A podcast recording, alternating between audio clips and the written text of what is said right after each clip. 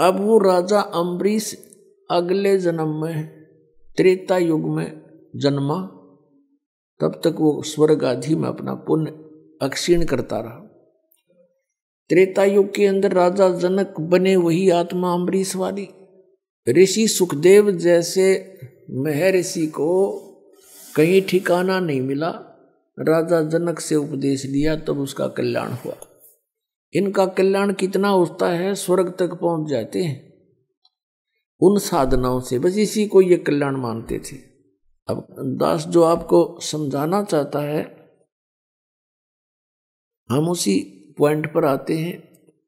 अब राजा जनक जब अपना समय पूरा करके जाने लगा, विमान आया, विष्णु के लोक तय विष्णु का पुजारी था।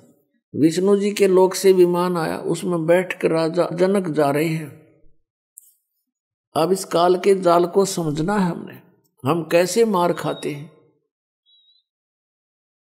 अब जब इसका विमान जा रहा था तो रास्ते में एक नरक था।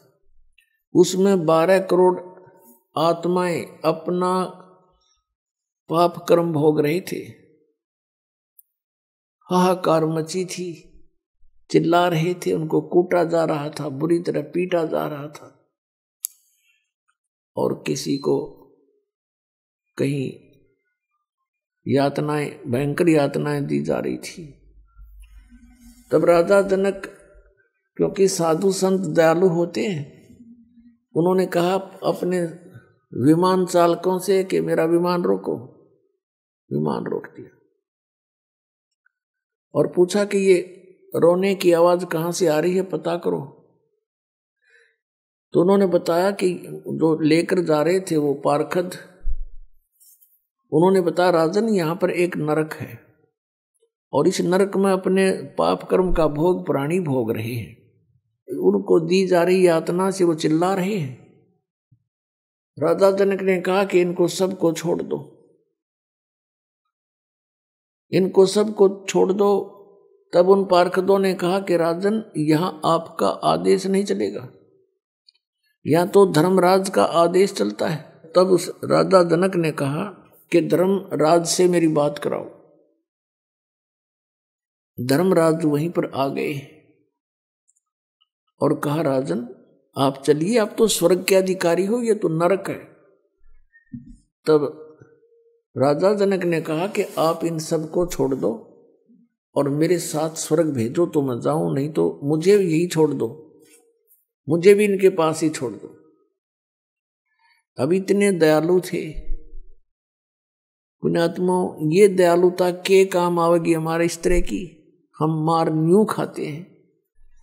अब धर्मराज ने कहा कि ऐसे नहीं आपको यहाँ छोड़ सकते। आपको स्वर्ग के अधिकारी स्वर्ग जाना पड़ेगा।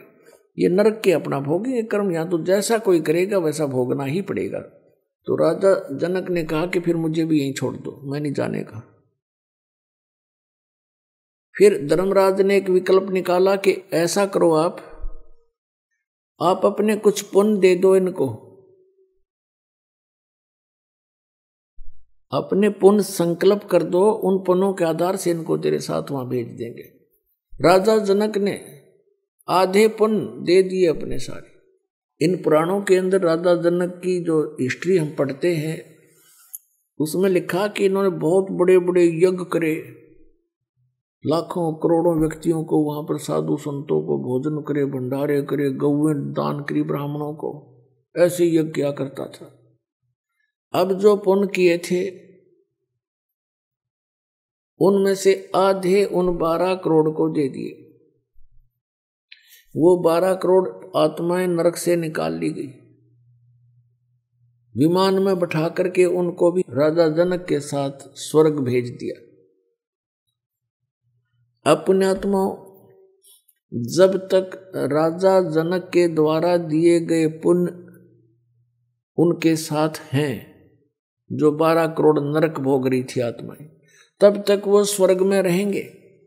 और वो स्वर्ग के अंदर उनके पुण्य जब अक्षीण हो जाएँगे, फिर पुनः उसी नरक में डाले जाएँगे। क्योंकि उनका फिर वो पाप कर्म भी अभी शेष है। और दूसरी तरफ़ राजा जनक के आद्य पुन तो वहाँ गए, बाकी इसने वहाँ स्वर्ग के अंदर नाच कूद करके गाने गुणे देख सुन के वहाँ किए। इनके कर्म बिगड़वा दिए। पुण्य समाप्त हो गए